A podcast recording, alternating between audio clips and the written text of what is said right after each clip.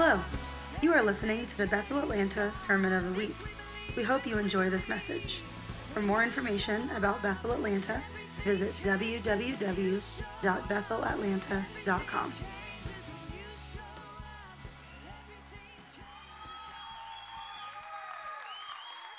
I love you. Do you guys know this one?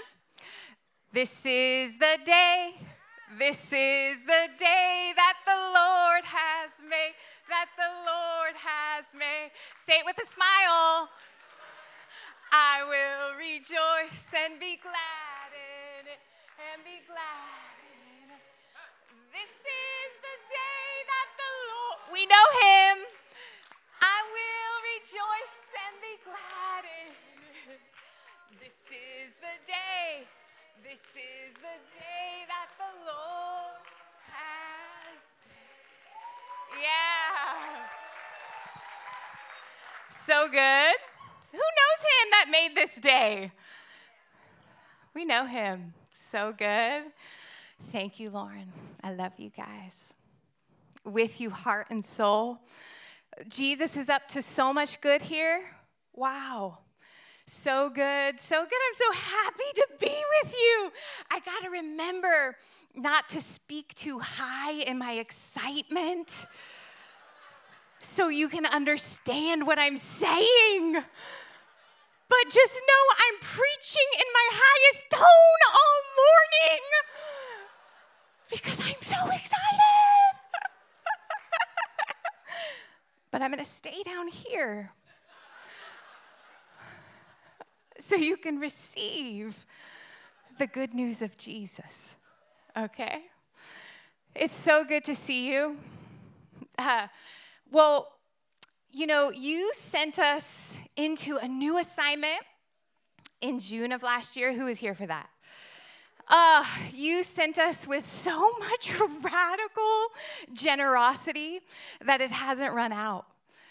It's still in our heart your generosity sending us into a new assignment, a new season, uh, is going with us. Every seed we plant in our section of the wall that we're building for the manifested presence of Jesus to cover the earth as the water covers the sea. Your love and your generosity as our family goes with us. So we we transitioned into full time leadership coaches. And um, just inside Family Scoop, I'm definitely sleeping with my business partner. Don't tell my children. Don't tell them. We're loving it. We're doing so well. and uh, we are serving high level kingdom leaders. And, uh, you know, our skill set is not the streams of influence that they're coming from. We're not uh, masters in business or education or any, any of the varying streams they come from. Our skill set is in serving the inner reality of leaders. And the most impeding relationship in your life right now, where you feel stuck, is the one you have with yourself. And it's, it's, it's a lot. You need a whole cohort to own that reality that every place I feel stuck is inside of me. And so uh, we just have the honor of serving leaders who are owning the reality that as their influence rises on the earth and as they lead over time, their internal needs rise with it, they don't decrease. And so our, our we've we created a program uh, out of our passion for neuroscience that uh, true and lasting transformation requires the brain of another. It's not a new habit we need, it's a new relationship we need that is outside of our familiar rhythms and our passion for the gospel, whose primary driver on the earth is the ministry of reconciliation reconciling, reconciling ourselves to God, to ourselves, and to one another. So we carry you with us in this work. We love you so much. So that's just the opening ceremonies. And so today, you know, I just, my heart's bursting with so much.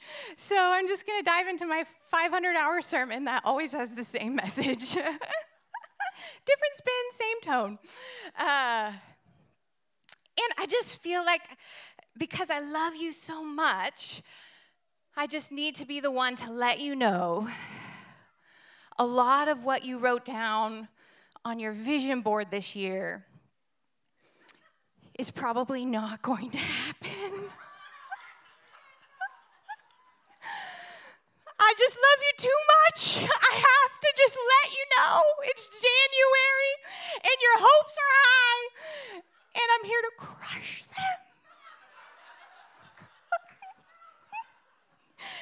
and if you just need a little mirror, pull from last year this time. And let's just honestly assess how much of that happened.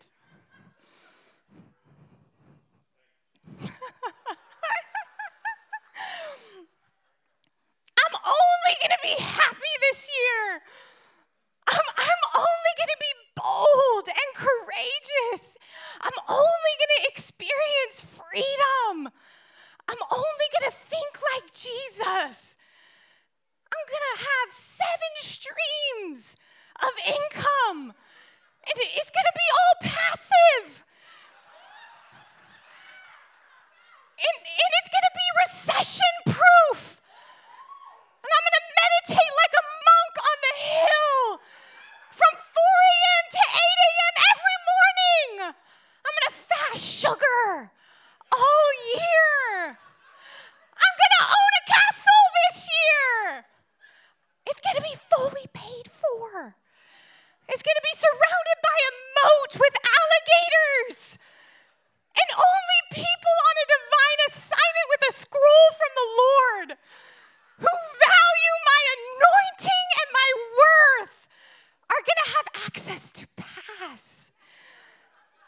And then in my yard, there's going to be a tree.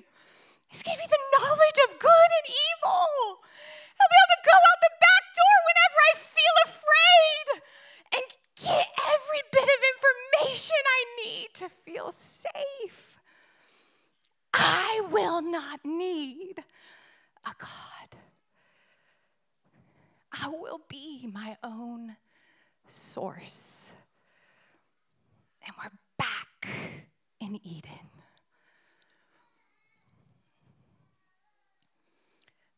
The mark of spiritual maturity is not how high you rise, but how aware you are of your need for a God 24 hours a day, seven days a week, living and breathing inside of your chest.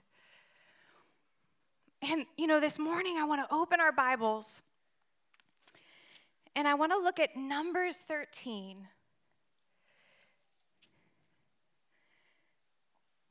And, you know,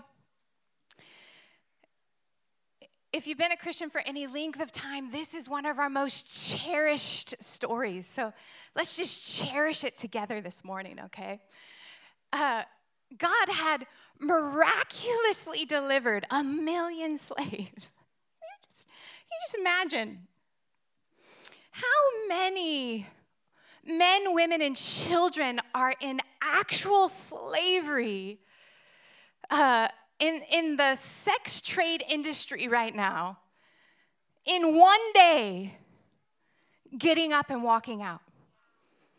Miraculously getting up and walking out from the tyranny of their captors. It's, it's astonishing the miracle of the people of God being delivered from Egypt. And so they're, they are on the brink of their promised land. And God says, I am giving you this land. It's good. It's flowing with milk, it's flowing with honey. And they actually, their feet touch the ground of their promised land. You know the story? They send in uh, a variety, a diversity of spies. And, and they're just taking note. How does it look out there, right? And they come back with a grape, a cluster of grapes that's so big, two men with poles have to carry it. And, uh, you know, as the story goes, at the end of the 40 days of scouting out the land, they all come back except for Joshua and Caleb, completely terrified because there's giants in the land, like, like famous giants. And so they freak out. Totally freak out. And we can all find ourselves in this story. it's why it's so comforting. And uh, and and I really want to look at this really quick. In at the end of chapter 13, verse 33, it says, uh, "And we seemed to ourselves like grasshoppers, and so we seemed to them." Then all the congregation raised a loud cry and the people wept that night. And all the people of Israel grumbled against Moses and Aaron. The whole congregation said to them, Would that we had died in the land of Egypt, or would that we had died in this wilderness. Why is the Lord bringing us into this land to fall by the sword? Our wives and our little ones will become a prey. Would it not be better for us? to go back to Egypt. And they said to one another, Let's choose a leader and go back to Egypt. Moses and Aaron fell on their faces. Uh, Joshua and Caleb tore their clothes and they said, The land which we pass through to spy out, it is an exceedingly good land. If the Lord delights in us, he will bring us into this land and give it to us, a land that flows with milk and honey. Only do not rebel against the Lord and do not fear the people of the land, for they are bread for us. Their protection is removed, and the Lord is with us. Do not fear them. And, you know, these were not like metaphorical giants, these were actual giants um, that, in comparison, in their presence, uh, they were like wildly smaller than them. They were not as strong as them. They, they were not as fortified as them. Everything about the fact that they seemed like giants in their sight uh, was actually super real and super honest. And so, have you ever been afraid and, and someone says, Oh, just give it to Jesus? Has anybody ever been helped by that feedback? Have you ever been afraid and somebody says, well, just don't be afraid? You're like, well, I, I, I definitely would have done that. you know, like I'm not, this is, I'm not consciously like, I love being afraid. This is the best day of my life, you know? and, you know, the, the gospel is the most powerful healing available on the earth today except when it's presented like that.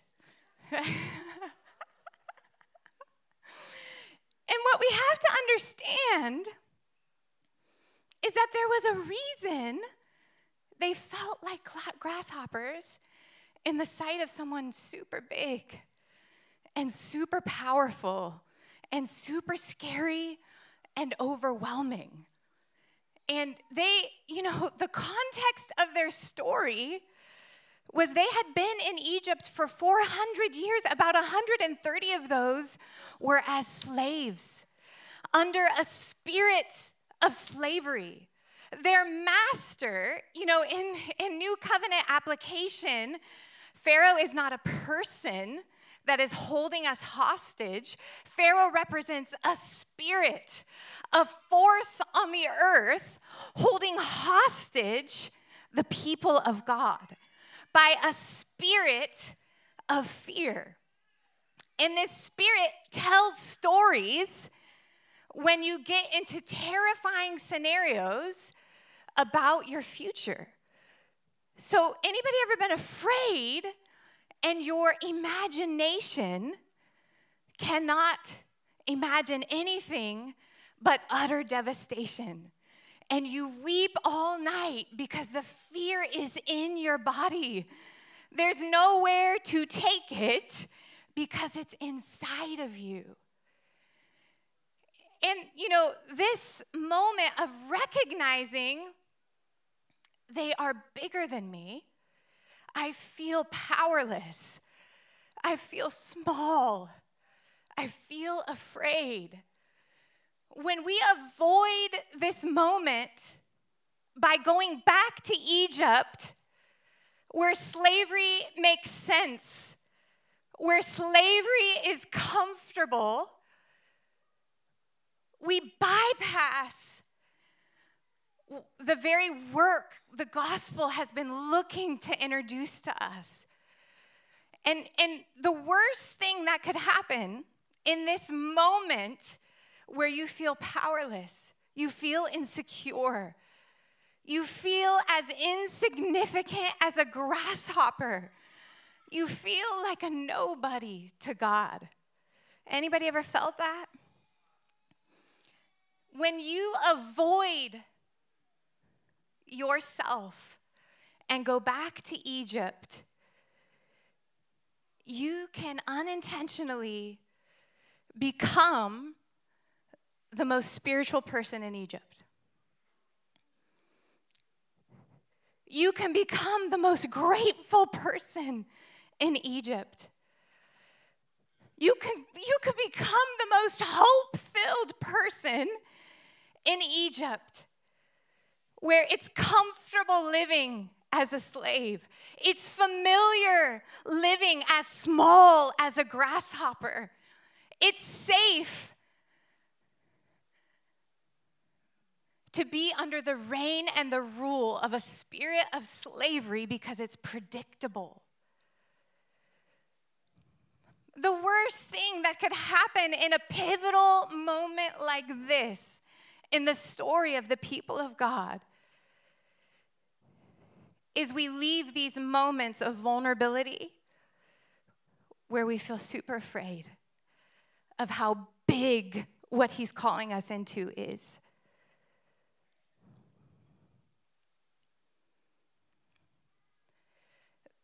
The, without a vision, the people perish it, it is not a vision in the kingdom of, I can see where God is taking us. That wasn't helpful here. They could see the milk, they could see the honey, they could see that it was an exceedingly great land, and they still were perishing on the inside. In the kingdom, the vision we are protecting is our capacity to see the God who is with us, the God who is for us. What is He like? And you know, grasshoppers are, they're poor, they're needy, you know, they're, they're, they're insignificant in producing anything. And the very message Jesus came promoting and, and trumpeting is uh, if you want to enter the kingdom, you have to become like a child.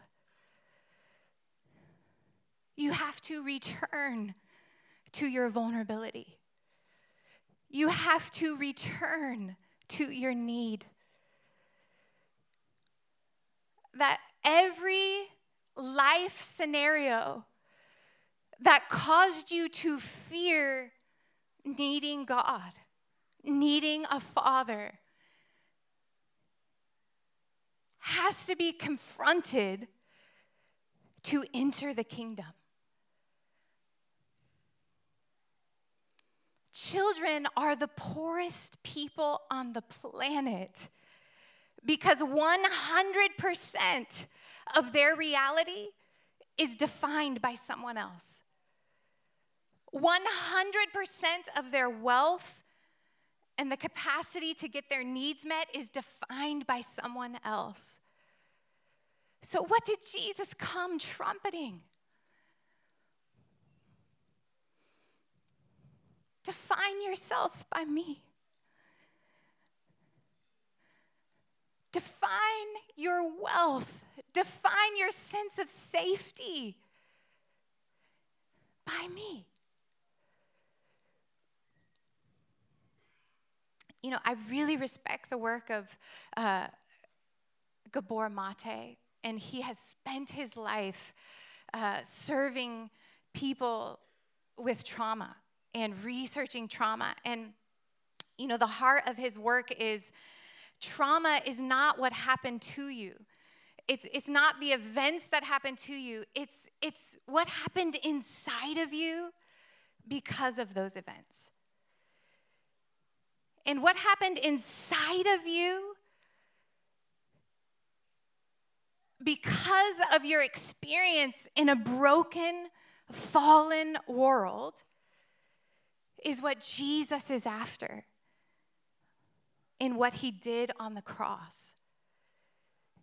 And when we get into these moments, does, does anybody have an awareness this morning of what God is calling you into that you feel like a grasshopper. You feel that sense of uh, insignificance in the face of fear. And when we get overwhelmed in those moments to boldly move forward, what we need to say in that moment is, This is my carnal mind. When you when you start projecting what fear is prophesying over your life my my spouse is going to die. My kids are going to die. We're all going to be eaten by these giants. This isn't going to work out. This is going to end in destruction. When fear starts prophesying through your own imagination self-control is the capacity to push the pause button and say, This is my carnal mind. And when you really look into Romans 8 and what is a carnal mind, you know, it, it's not a mind that's walking around the earth lusting. You know, that's like the lowest level. It means, carnal means its origins are on the earth the place that it was shaped is in this earthly existence. Your carnal mind felt the cruelty of Pharaoh. Your carnal mind lived the poverty of love. Lived in, you know, this world that you were born into is so poor in love that the only answer was Jesus Christ Himself coming to make room for you to be born again. And, and when you don't validate, there's a reason you're afraid.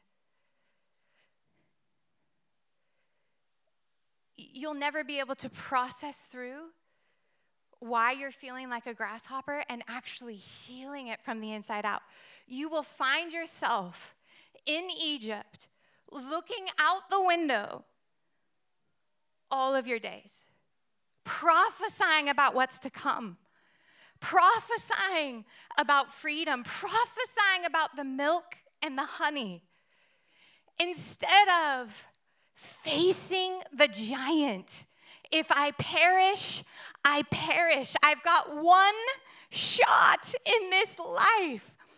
And we are no longer waiting for our Messiah. We are no longer waiting for our promised land. It is here. It is available. It is now. The carnal mind cannot see God. The carnal mind cannot perceive that God is here and available. Has anybody ever had an experience where you're so overwhelmed by fear, like you forget you, are a Christian? like, well, I don't know, I'm, I'm just an atheist for a second. I forgot there's a God, you know? and, and I'm all alone. The carnal mind is constantly turning away from God and cannot perceive. Oh, arrogance, the very heart of arrogance, is I measure myself against myself. So, this is why it's very pretty to call it false humility, but what we're trying to say is it's arrogant. Because you're, you're measuring yourself against yourself. And the carnal mind does not have a God to measure itself against. The carnal mind does not have access to help. The carnal mind is living your earthly reality. It doesn't just drop out of nowhere. It's actually felt, lived experiences that shaped and wired your bent to expect poverty, to expect pain, to expect abandonment. And the gospel is Jesus humbling himself. Philippians 2 says, taking off his deity and climbing into human skin and being as vulnerable as you, being as needy as you. And he was not showing us how to overcome by being God. He was not showing us how to possess the land by being the, a member in the Godhead. Because you cannot model that. A, a seat will never open up for you in the Godhead. And that's why so many of your vision boards need to be burnt. Because the life you will live within your own capacity will never be worthy of a king who gave you himself. So, in this moment, when you you are being invited to live a life that's bigger than you. Making declarations about how you're bigger than giants is a lie.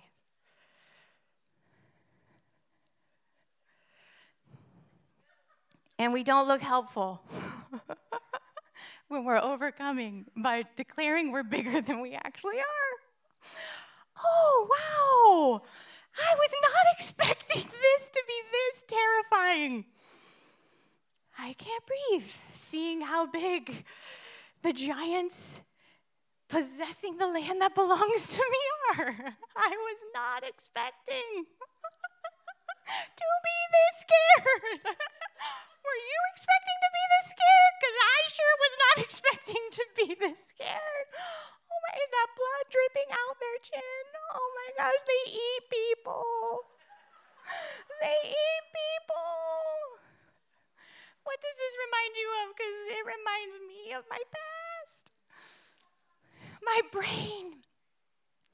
Your brain, your carnal brain, is an artifact. And it's kept a record of everything harmful to protect you the rest of your life by shrinking your existence to a hole in Egypt. And the only hope to turn this artifact into a living stone that prophesies about the goodness of God, that prophesies about the majesty of Jesus, that prophesies about the power source of the Holy Spirit, is the gospel and our need for Jesus. And so, in this moment, when you say yes to a life that is too big for you, you are not bigger than a spirit of fear that is roaming the earth, annihilating humanity one by one right now. Do you know who is bigger? Who doesn't even flinch? who's never been afraid one moment? The Godhead. Do you know who has already won every fight that he puts you in front of? The Godhead. The devil will never be afraid of you. You know who the devil is afraid of? A child a child who knows who his father is, a child who depends at our very essence, the very life we live, the air we breathe, who depends on this God holding every fiber of my being together, every cell in my body. When you can see what you do to the enemy's camp, when you walk in aware of who walks with you, our posture would change. The tone in our voice would change. Our calm would begin to annihilate the chaos on the earth.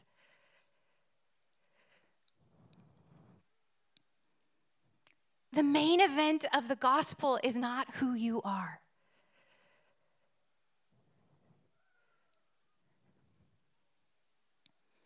The main event of the gospel is who is this? Who is this? Who, who is this God? Who became a nobody, Isaiah said. They turned their head in disgust. He became a grasshopper an insignificant nobody that humanity was spitting on as they passed by. And it's in these moments where we are tempted to return to Egypt and live a familiar, comfortable life as a slave. That we overcome by pausing to eat. It's a terrible time for a meal. I tell him all the time, I am not hungry. I am too stressed out to eat. but this is this is this is Psalm 23. Is Jesus sets a table in the presence of your enemy.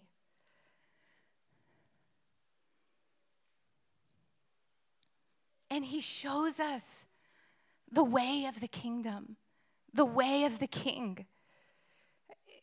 Jesus said in, in you know John 4, my food, my nourishment, my sustenance on this earth is the will of my Father. What is defining me? What, what, is, what is shaping me? What is causing me to develop healthy and whole is the meal I'm eating in the presence of my enemies.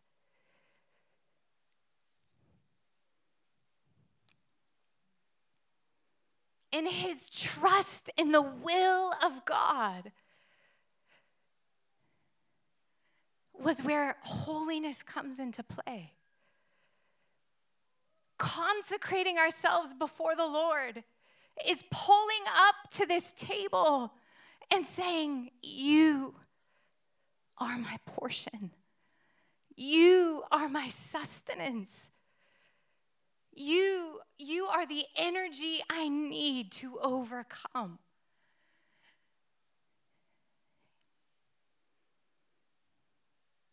What does that mean for new covenant believers? It means that when He pulls us up to a table in the middle of our enemies, we see Him looking eyeball to eyeball. This is my body, broken for you.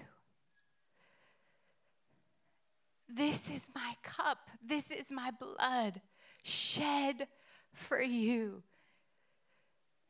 He serves the meal and He is the meal. And He showed us the way of absolute holiness and consecration to the will of the Father when He went to the garden in the middle of the night and his knees hit the dirt and his elbows were buried in the ground.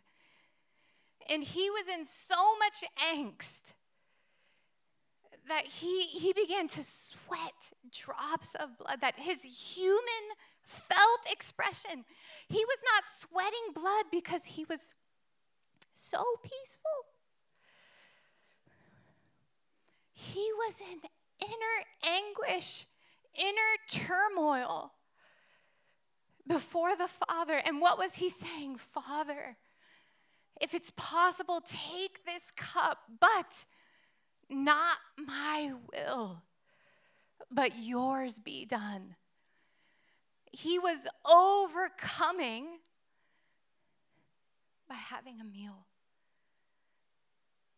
by nourishing himself with the will of the Father. Not my will. I trust in your nature. I trust in your goodness.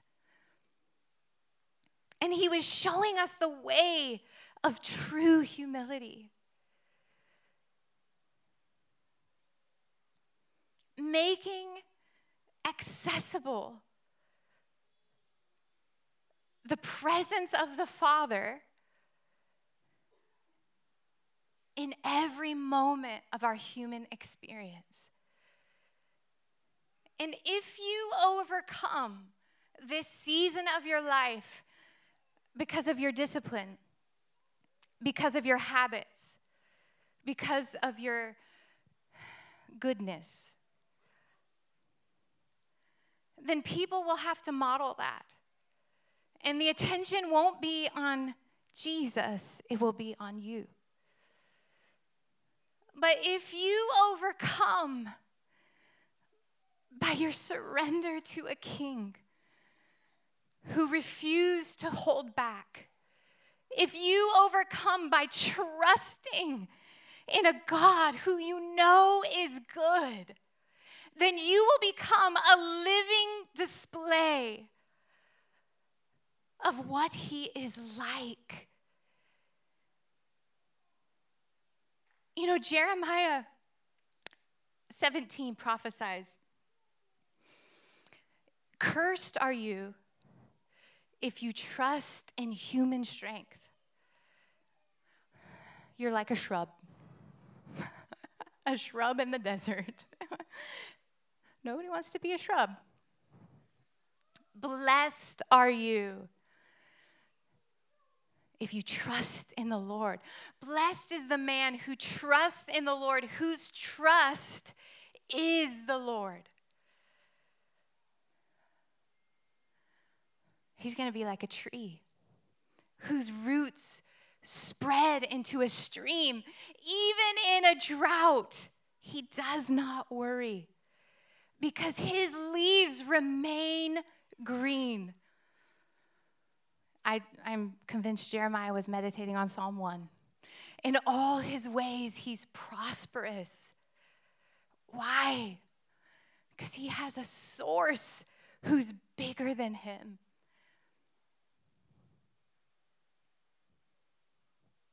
So I just want to leave you with, with a few practical keys.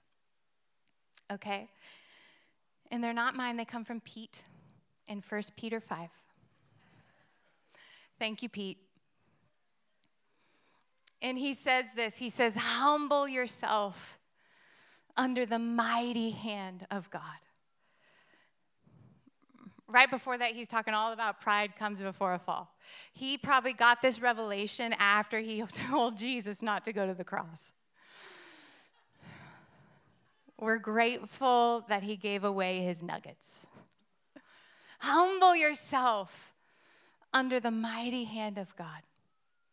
This is what Jesus did in the garden so masterfully. Get as low as Jesus did. You know, children are about this high. And if you're not sensing the nearness of how mighty He is, you need to change your posture so that when you look up, you feel the hand of the Father patting by your side. Be as clingy as a child to the hip of the Father. Humble yourself Put yourself in situations where you need a God who is big.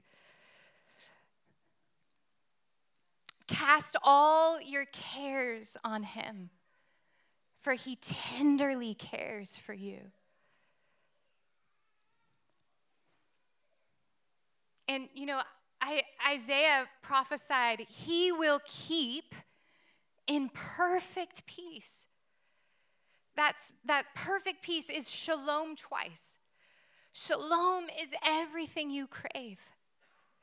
It's safety, it's prosperity, it's security, it's wholeness, it's peace.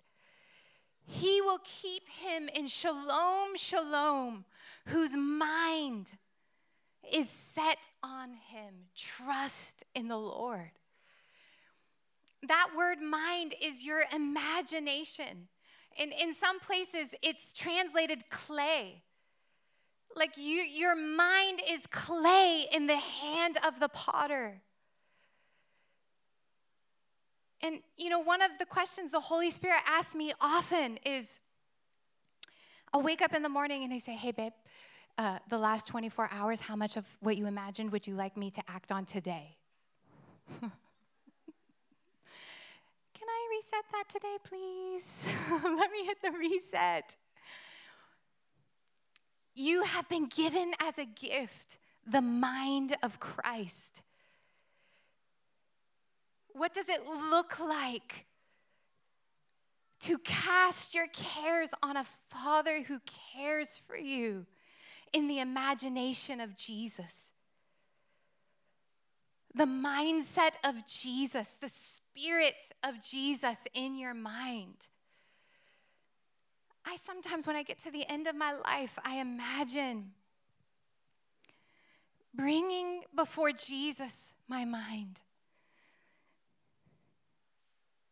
and saying, I hosted your presence there.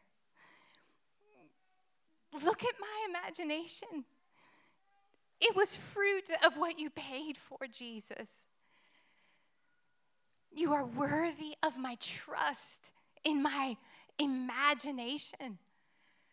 Let my imagination be clay in your hand.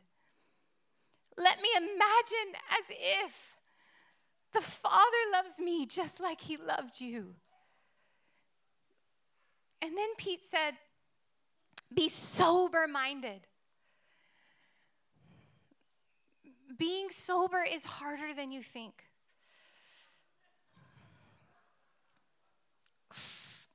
Sober people feel reality. Sober people feel simultaneously the reality on the earth and the reality of their God. And when we're sober minded, we're recognizing I do not have to diminish anything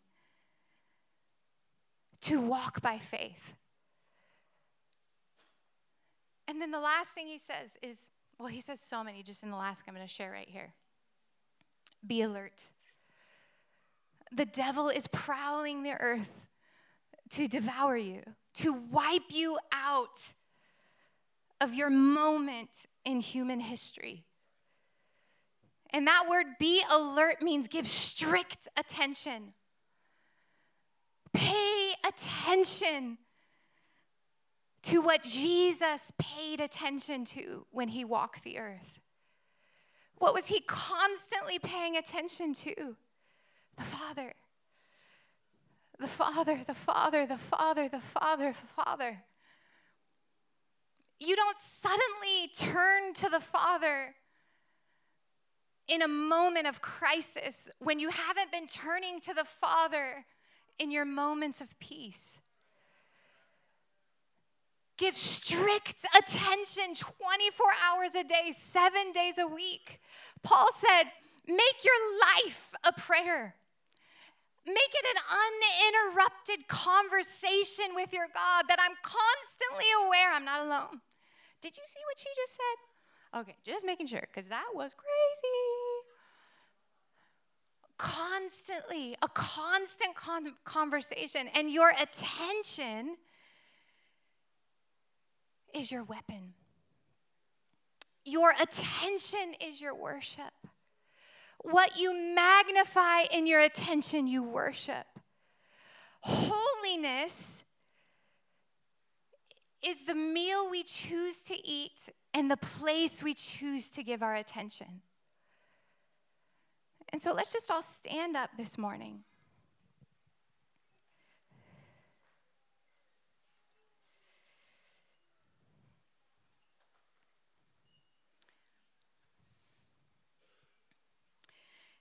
And I just want to end with this one song. Uh, v, could you start Turn Your Eyes on Jesus so I could join in?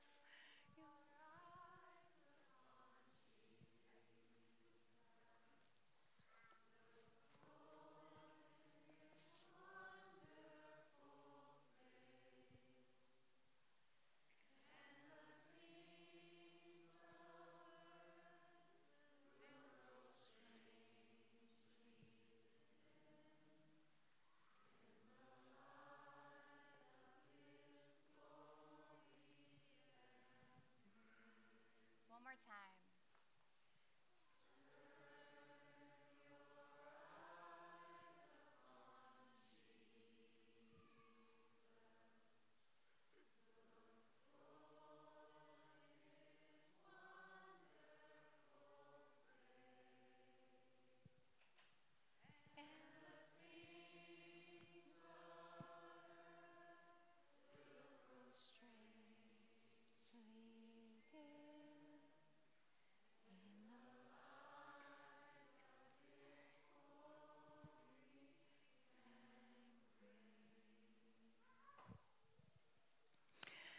We are well able. The Lord is with us. The spirit of fear will be bread for us. And everybody said, Amen.